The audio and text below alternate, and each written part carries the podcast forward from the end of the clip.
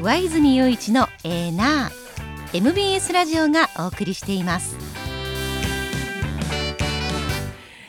時刻6時27分になります。ここからは石田英二さんでございます。おはようございます、はい、おはようございます。よろしくお願いいたします。まずはこちらからです。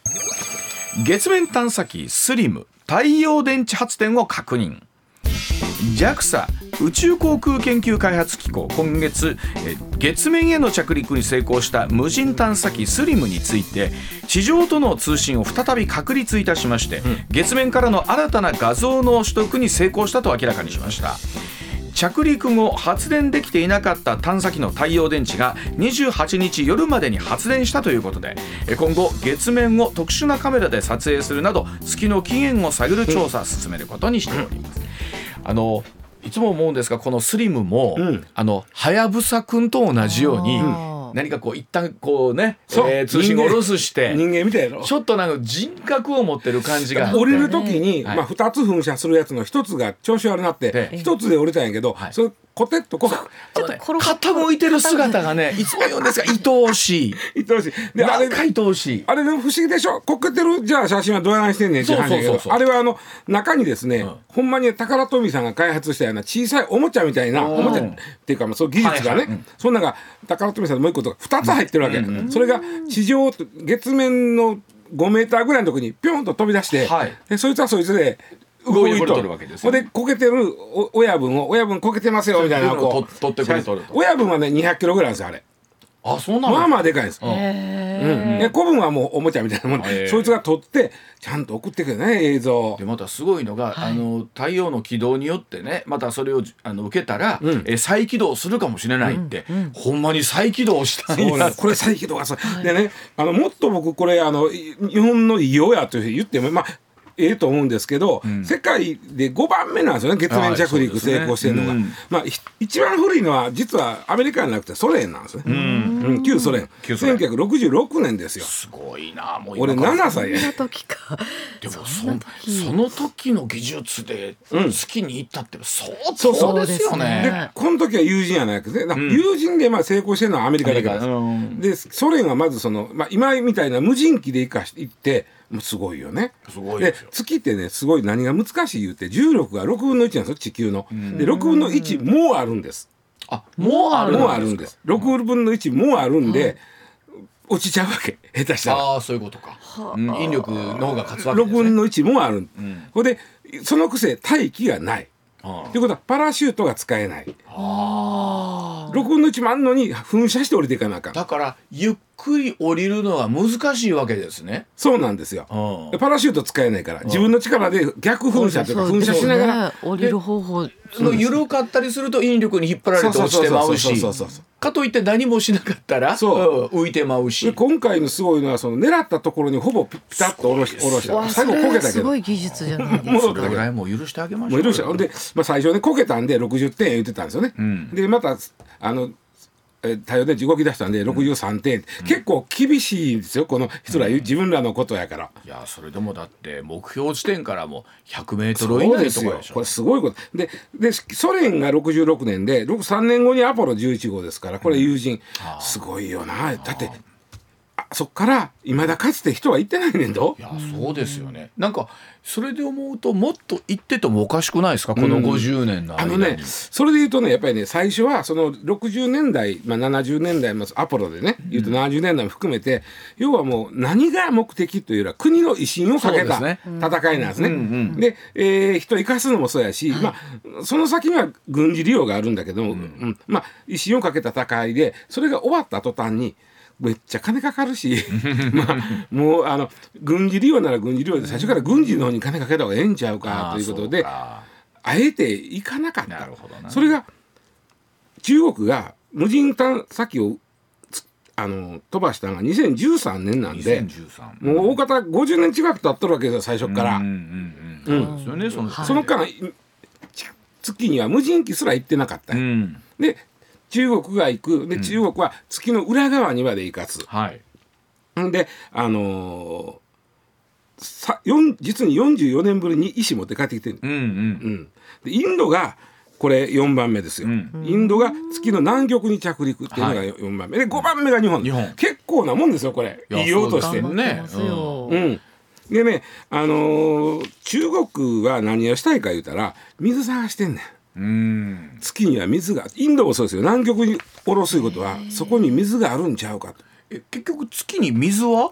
あるらしい。あるらしい。どういう形か知らんけど氷なのか鉱物に混じってんのかんそれは分からへんけど、はい。でも水があるということはなんならそこに生命がある可能性もある。とそこが先の話で生命はまあおったとしてもなんかこうバクテリアみたいなやつだと思うんだけどもそれよりも水がそこにあるということはえっと水素が取れるわけですよ、うん。水があれば。ほということは行った先の月まで行きます、ん。でそこでまあ友人なんで行った時に、そこで燃料を作れるかもしれん、うん。水素取り出せんねやったら。であと行った人の友友人やから人間の水がそこから得られるかもしれん、これめちゃくちゃすごいことで何？あのー月にん。地球から水1リットル持っていはい。くコスト、ん1リットル持っていくよ。う。1リットルってはい。そんペッな大したことトボトルないですよ。ペットボトルですよね。はい。あペットの大きい方のね。大きいペットボトル。大きい方はい。うん。大きい方では1点もうちょっとあ升あるから。な間ですね。1.8あるか。うんそうそう。は2リあ。ットルとかあるから。ペットボトル2本分か。そうそうそう。500そうですね。1億円なんですよ。え？え？え水持っていくコストが。何？じゃあ何？向こうに水1リットル持ってったら、うん。月では1億円で買うてくれるんですか？誰が買うかや いや それで言うとほら要はほら富士山のてっぺんってさそうそうそう水高いやん。当たり前やから持っていくの。持っていくの。もし月に水売自動販売機。るとしたら1リットル1億円で売るわけ。1億円の水。持っていきたいけど持っていくとってそんだけのコストがかかるわけですよね。ほんで誰が買うねんちゅうそうそう話なんでですから逆算していくともし月の砂にまあその鉱物の中に水が入ってる可能性も結構あるわけね。ですねでこの砂の中に0.5%以上の割合で水が入っていたら95%は岩石でいいわけ。ん 0. 点あ0.5やから99.5は岩石でいいわけ。ほ0.5%以上水が入ってるんなら採算取れる。うええ採算取れる。つまりつまりそれで地球から水が運ぶより安い。なんか技術の感じが分かれへんな。はあどう考えてもその岩石の0.5%を取り出す方が高い大よう1思いますよ。リットル以上こう考えて例えばね、えー月に金鉱が見つかったでしょ、ん。金鉱、はい。はいでその金庫やのって金の延べ板状態で見つかったんですよおーもうもうおー精霊じゃ夢あるな。ありえへんけどまあそういうことあったとしようや、そしたらその金1キロを持って帰るのに、逆いや逆もしんなりやから1億円かかるわけよ、はいはい。うんそうですよね。ね、うん、で金1キロって1000万なんですよ。金1キロ1000万。1億かけて運んできて日本であ地球では1000万で売れるわけ。ほんでそんなアホなこと誰がすんねんっていうことで逆に言うたら水1キロを運ぶコストが1億やん。ねったら向こうで作った方がええとなって一生懸命探してるみんな今。あの本当感覚がね、うん。なんかもう分かんなくなってくるんですけど、ええそうなると。とはいえですよ。この月に行くとして、その水を掘り出そうとか、生成しようとするとですよ、うんうんそこに基地も作らなあかん。わけやし工場も作らなあかんとなってくるとそれを作るのにこれではどれぐらいの費用がかかんねやっていう話ですよね。あ。とそれもね、まあまあだから先に水があるとすごい安なるっていうのは分かるでしょ、うん。水を持っていくのに金かかるから、うんうんうんだから一生懸命水探してるのと、万が一水があったら水素を取り出して帰りの燃料を作れるとしたら、はい、行きの燃料つまんでいいわけやから、はい。軽なるわけよ。そうですね。そしたら打ち上げ費用も安になると、、はい。いろんな意味でだいぶちゃうねん水があったら。でね実はあの、月月協定っていうのを国連がやっててね、ん。一言で言うと月のお月にある物質は誰ものもないと、はい。えーこれはもうせどっかの国のもんやないと。月協定。土の資源は国家や個人に所有されないという協定なんですよ。え月の土地持ってるいう人ようさんおいりますよそれはまた別の話しますけどまずこの月協定で言うとそれを協定しに批准してる国がほぼないっていうのは、みんな一生懸命水探してんねや、会った時に独占したいからやねん。ああはい。だからそんなもんに批准するはずがなくて今言うたら日本も含めて5カ国は批准してない。何を言うとんねん世界。月協定は誰が誰が？だどう守る今のとねオーストリアオーストラリアベルギーメキシコなど月に飛ばしてへんとこばっかり。は誰のもんでもないという協定に批さ准してる。は批准してるうん、で他は批准してへんから一生懸命突き飛ばしてるという状態なのね。でその国が行ったらこれ日本も含めてですけど水見つかったらここ俺のもんやとそうそうそうそう。言うてええわけですそうです。言うてええええんちゃうかと言われてる。ええええんちゃうかとさあそうなるとうわちゃん、はい昔月の土地っていうのがあったやろそ。みんな買うた人おったやろい。ますよ、はいあであれが有効なんかどうかこれまた分からへんのやってなってみんな。ね月の土地ってね売ってるのはねルナエンパシーっていうあの世界で一社だけなんですよ。はい。でこれ日本にも代理店があるから、日本語で買えます、ルナエンバシー、エンパシーか、エンバシーか、うん。で、えー買えるんだけどもちなみにあのサッカーコート1面ぐらいで、2700円で売ってますね税込み。そのコートはどっから、ん。もしも水を含む鉱物が出てきたらあなたほんまや。1キロ1億円。えー、そんな権利主張でしてみましょうおもろいから。でこのルナエンバシーという会社を作ったアメリカのわ男の人が最初ね、月のとと月の土地で誰のもんやねんって調べてんて。そしたらあの宇宙に関する法律は当時1967年の宇宙法という法律しかない。そこは国家の月の土地の保有は禁止されているんですけど、個人については何も書いてへんで。宇宙法ってのはあるんあってねですかこれをまたどうせあの今こんなことやってることは、ね。国家の月の土地の保有もそこ批准してへんとこいっぱいあるんやろうけど 少なくとも個人がどうたらこうたら一切書いてなかった。でこのおっちゃん、1980年にはい。サンフランシスコの行政機関に、これうちうちのんですねんって、とりあえずあの所有権を申し立てたら、取っちゃったんですよ。取っちゃってあれ？でその後権権利宣言っていうのを作って当時のあ、まあ、ソ連とかさ、国連とかアメリカに提出したら、まあいいやん別に勝手にせえやみたいな話になったわけ。ほんで会社こさえてやったところ。でもだからね結構誠実って僕でええ会社は確かにそうですね。ルナエン2000バシーちゃん。とうん2700円で権利書も送られてくるし、2700円、うん。であなたの土地はここですってまあ書いたん。で一応世界の法律にはちゃんと準拠してるわけ。準拠してる準拠してる準拠ちなみにあの去年かあ2022年か130万人がか土地を買ってます。結構ねこれ日を決めれるんで、場所は決められるんですよ、て適当にだから向こうが、それは向こうもね、うん。この辺って言うてやんねんけど、ここのここってやんねんけどキーは決めれるんで、取得した日は、その例えば、えー自分のあの子供が生まれたとか。とかなんか結婚記念日とかね。日とかね、まあ、そういうまあ言うたら、まあジョークまあそ商品、うですよね。夢商品やな。夢商品です。やってんねんけどまああのー万が一買った土地から水が出たらあなた。出た時には主張できるんですかね？あでも分からん。やってみよう。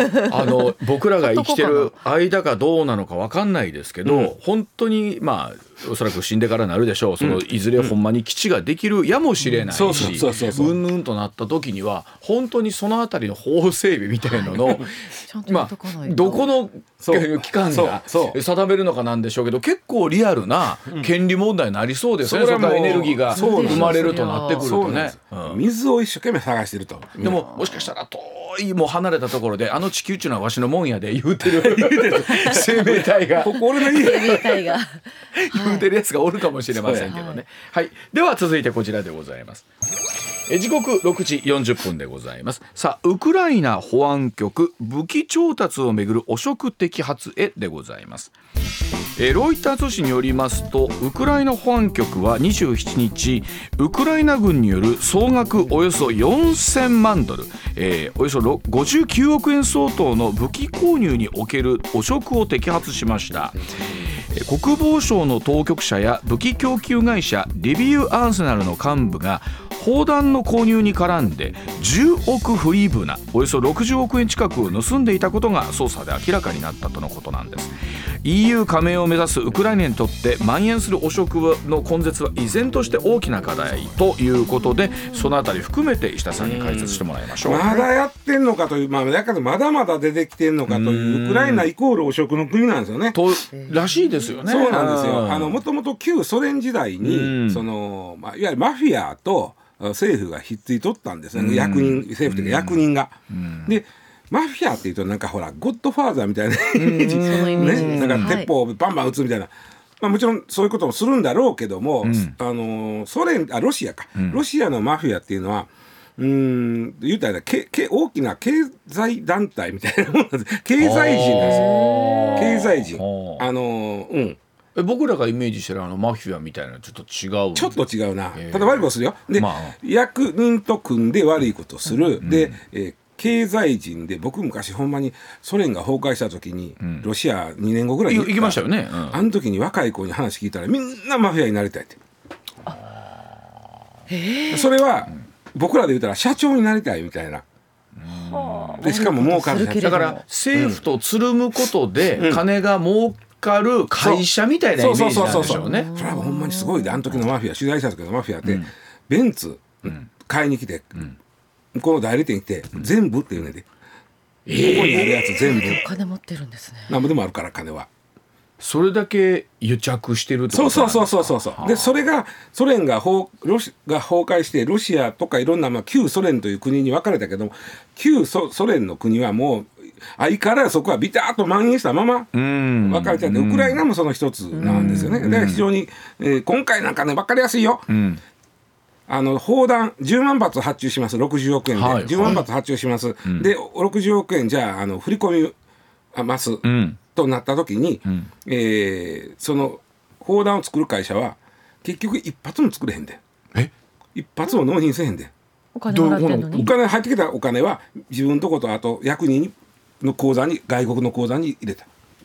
こんな分かりやすい横領ないと、すごいですね。ちょっとだけちゃうねん。ね60億あのすごい。60億発注もらってほんまやったらこれ50億なんですけど、10億ちょれまかしましょういう世界ちゃうんですよ。丸々取り寄って。でこで今回これまた捕まってんだけどまああの去年がねちょうど1年前に、あの弊社へあの兵隊さんが泊まる宿舎、弊社の建設とかあとあの軍用の食料品の横流しとかでまたこれ汚職で人が捕まった、であとあの一番去年の8月がねなかなか大規模やったんですけど、今ロシアとまあ戦ってますよね。で兵徴兵があるわけですよ、はいそうですねはい。みんな行きとうないわけですよ、はい。でその時に袖の下渡して、ん。どうぞうちの息子だけは徴兵せんといてくれとうん。いうのがまかり通ってたわけ。ああ。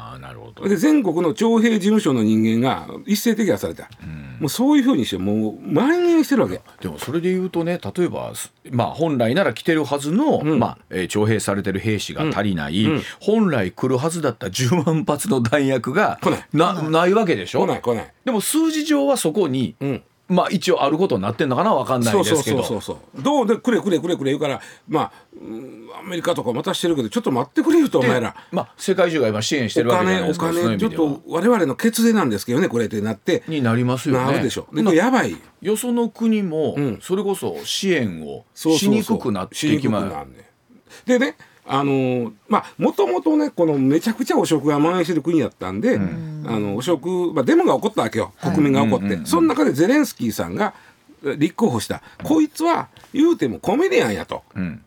ね。はい。政治家とかと癒着してるような人物じゃないんで、はい。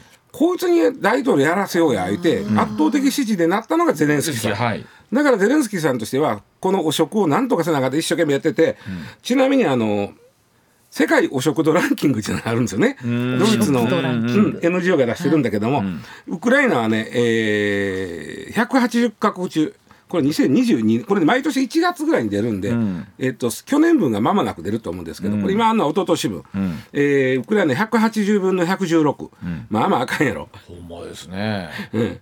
そう。それで言うと今例えばね、うん、と例えばアメリカにしても、さあこれバイデンさんになったらとかっていう話で、特に支援の打ち切りがみたいな話ありますけどよりこういうことがあるとなんか理由になりますよね。そうなんですよで今ちょっとバイデンさんがドイツの首はい、相と話したそうですね。じゃあそのあたりちょっと見ていきましょうか。こちらでございます。えーウクライナ支援を再確認へということで、アメリカ、ドイツ首脳が来月に会談するそうでございます。アメリカホワイトハウスは27日バイデン大統領2月9日にドイツのショルツ首相とワシントンで会談すると発表しましたウクライナへの強力な支援を再確認するということなんですがさあこのタイミングでの支援のアピールということなんですけど、この意味というのを見ていきたいと。まずそのアピールの意味から言うと、今バイデンさんが結構接近攻めになってるわけですね、あのバイデンさんとしてはウクライナに支援してあげたい、はいそうですね。だけども共和党はの、まあ、特に、まあ、トランプさんも含めてなんですけど、もうあかんと、うん。あっこに支援ばっかりしても、まあ、きょ特にトランプさんとか共和党ってキリスト教福音派がバックについてると、はい。イスラエルの方に金使えやと。はい。いうのがあるわけ、ん。なんでウクライナとロシアなんでもうほっといたらええがな、はいみたいなことでバイデンさんが予算をこれで通してくれ言うてきても、この共和党が今議会多数なんで、ん。通さないんですよ。はでい、通らない。ずっと去年の年末からそこ通らないままなんです、うん。でそれで、まあ、ドイツのあの首相と、まあ、会談することで、まあ、アピールしてはいるということなんですけどね、はい。うんちなみにね共和党支持者ですらよ、最初の頃はあのやりすぎやっていう人はこの支援しすぎやっていう人は、2022年3月要は2年前はたった9%やったんです。2年前って言ったら。共和党支持者で、はい。もう始まってますよ2022はい年の始まっててちょうどそうか、うん数ヶ月経った頃ぐらいか、あと、えー、1か月ちょいぐらいか。あそうか。ん。一ヶ月か。うんその頃はそう支援したげえなっていう人が91%やって、うん。ところが今はもうあのやりすぎって言ってるが去年の、ま、暮れでもうざっくり半分。共和党の支持者。うん、半分がもうややめやめとけやめとけっていうのが半分言うてる、そうなるとトランプさんがもし大統領になったらほんまにやめるかもしれんでこれ。いやという見方になりますよね、これ。だって本人今そう実際おっしゃってるわけでしょ？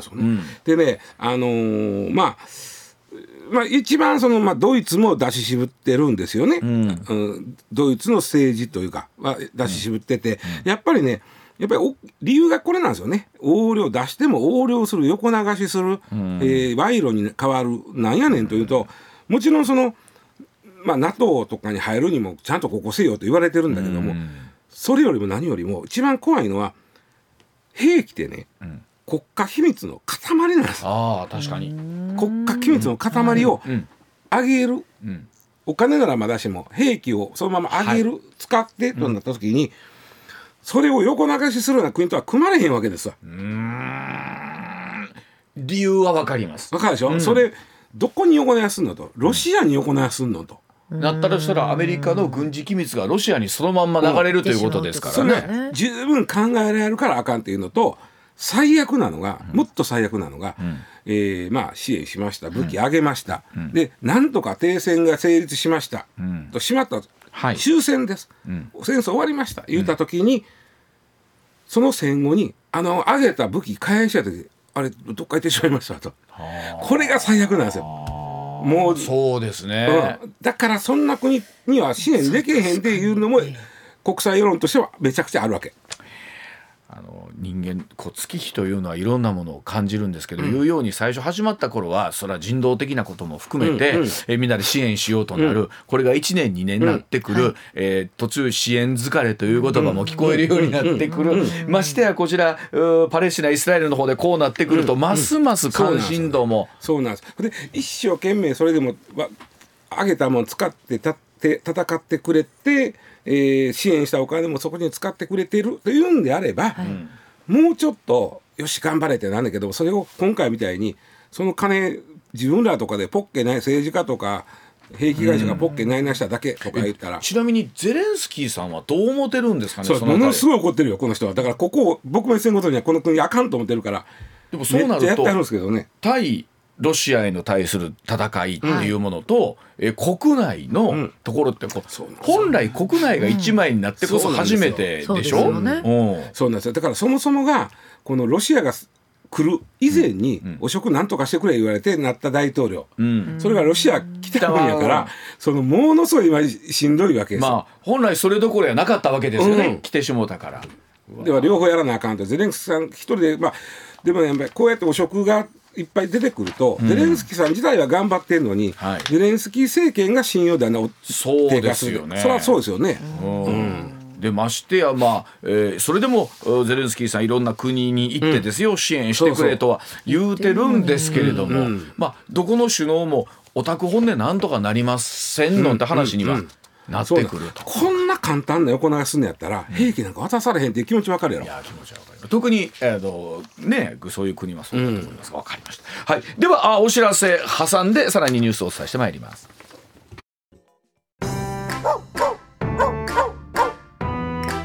上泉雄一のエーナー MBS ラジオがお送りしています。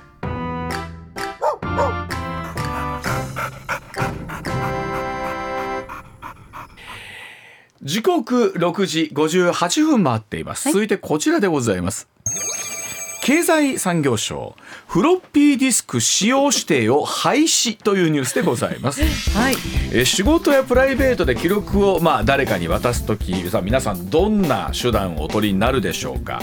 あのもう数十年前になりますよね、よく使われまして多くの行政手続きの時に記録媒体として使われてきました、まあ、指定もされてきました、フロッピーディスクなんですが、えー経済産業省は22日2023年末までに去年の末ですよね、はい。え34の省庁でフロッピーディスクなどの表記を廃止したと発表しました。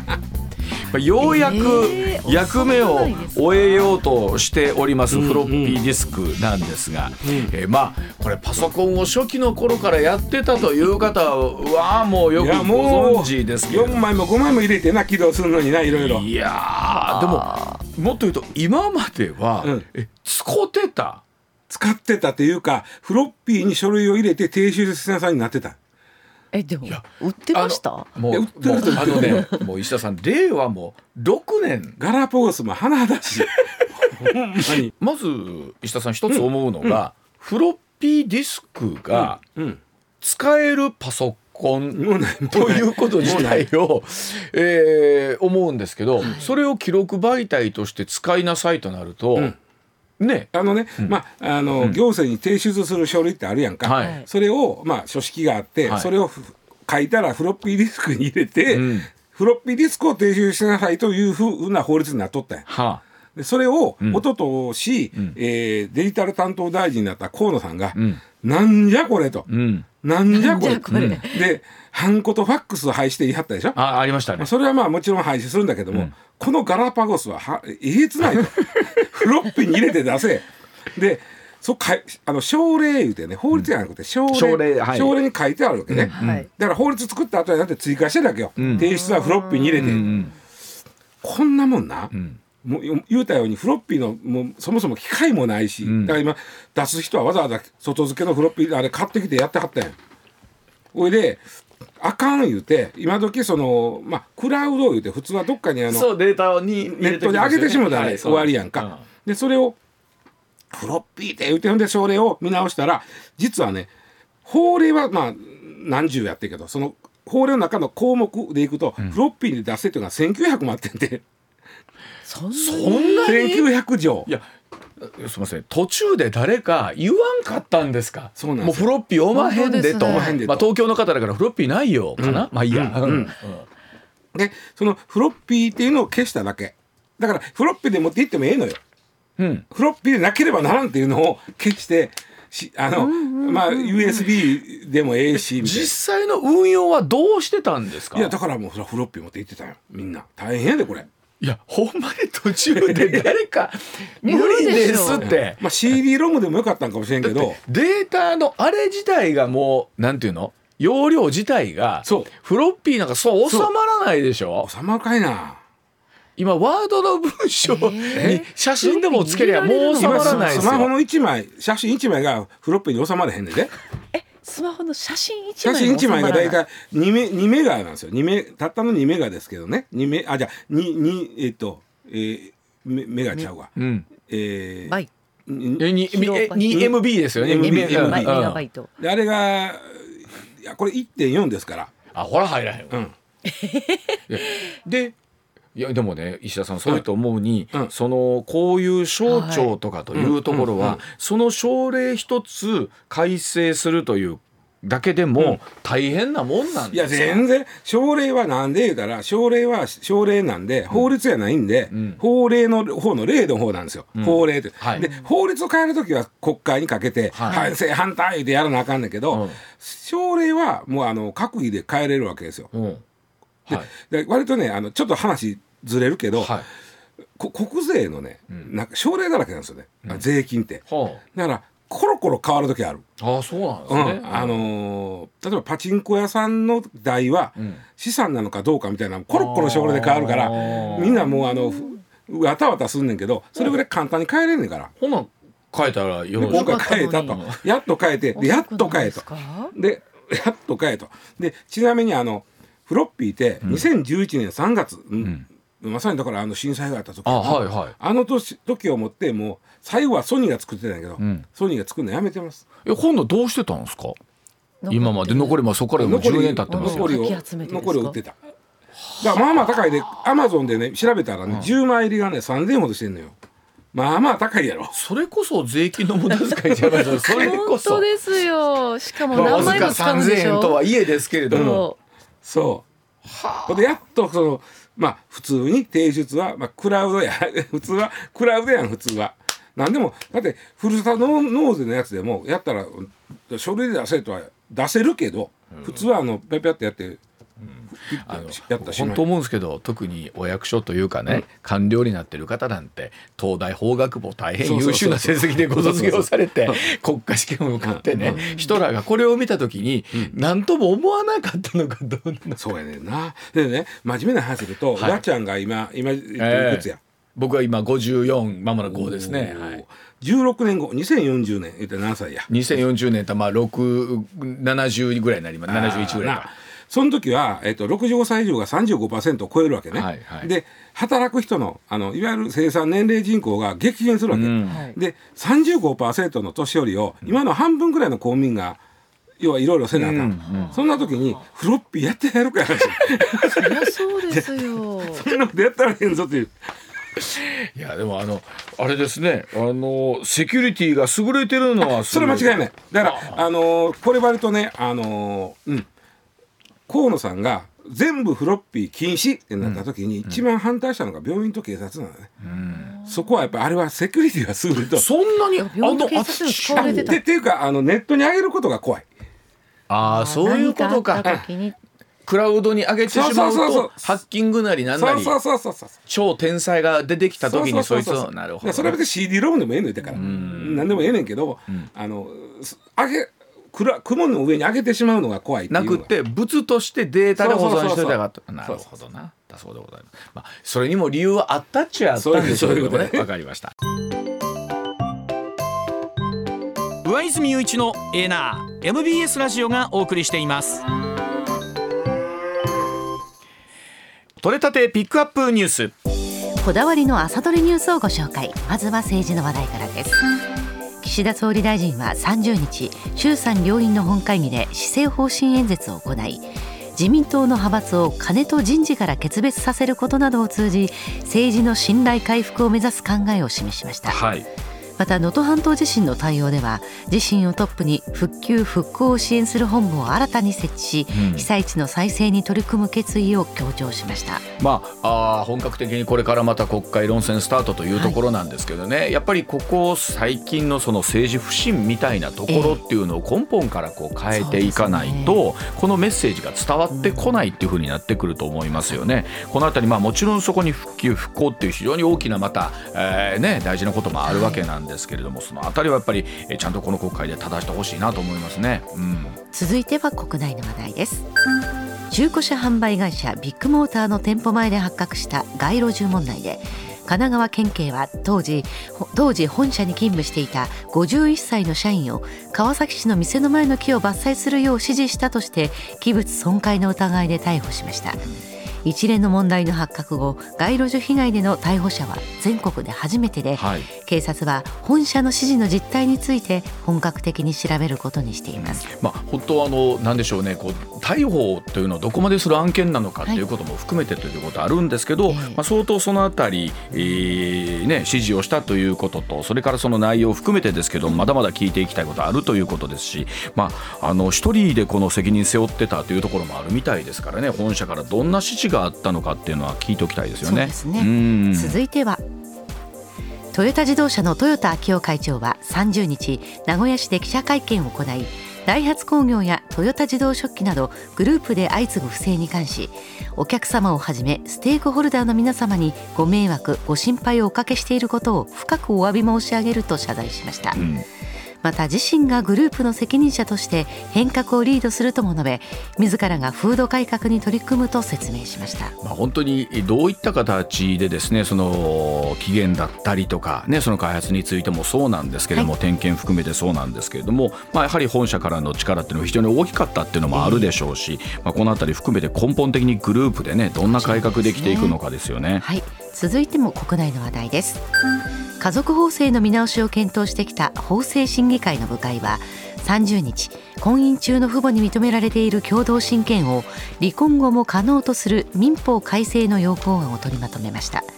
離婚後の共同親権が導入されれば1898年の明治民法施行以降初めてで離婚後の法制度は大きく見直されることになります、まあ、松川さんこれは本当に例えば子育てをする世代としても考えるところであるでしょうし、まあ、一方でその DV に関して言うとねこれ除外ということなんですけれどもさあ本当に親の在り方とは何ぞやというところ、うん。考えるところはまだありますね、うん。うん。続いてです日本郵便は30日 U パックと速達郵便物の配達に関し4月1日から一部地域で配達にかける日数を伸ばすと発表しました。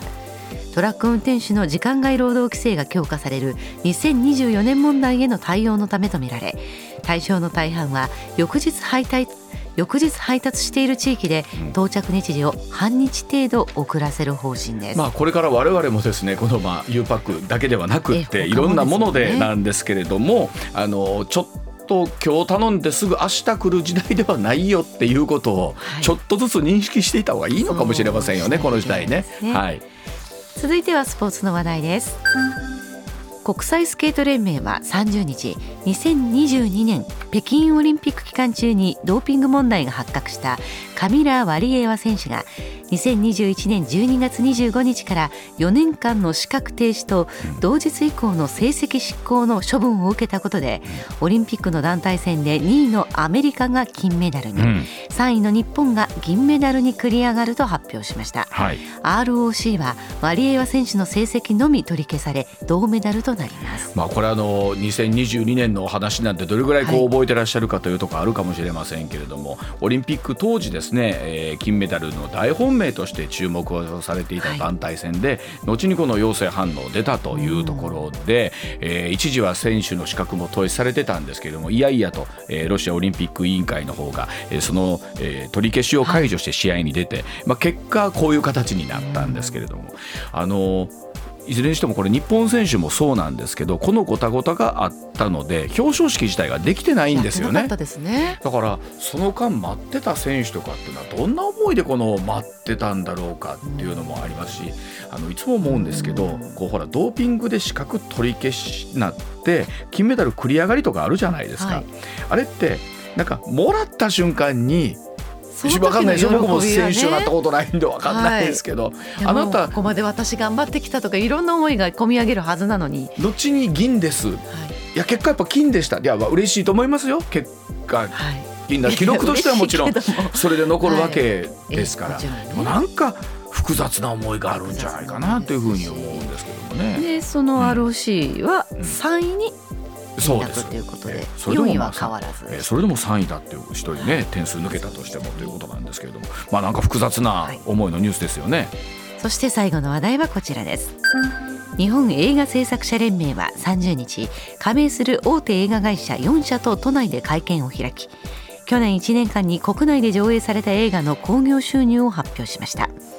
1位は人気バスケットボール漫画を映画化した「ザ・ファーストスラムダンク。うん2位は日本で誕生したゲームシリーズの世界を原作にした外国映画うん「ザ・スーパーマリオブラザーズ・ムービー」はい3位は人気漫画「名探偵コナン」の映画でシリーズ26作目となる「名探偵コナン黒金のサブマリン」となり上位をアニメ作品が独占しました。ややっぱ改めて日本のアニメ映画ってすごいなって思うのと同時に、まあ本当、まあ、いわゆる実写を撮っている皆さんはどんな思いでこの結果を見ているのかなねというところもありますけれどもね、はい。まあ、でもやっぱりそれだけ皆さん注目されている作品がやっぱ多かったってことなんでしょうね。はい。上泉雄一のエーナー。MBS ラジオがお送りしています。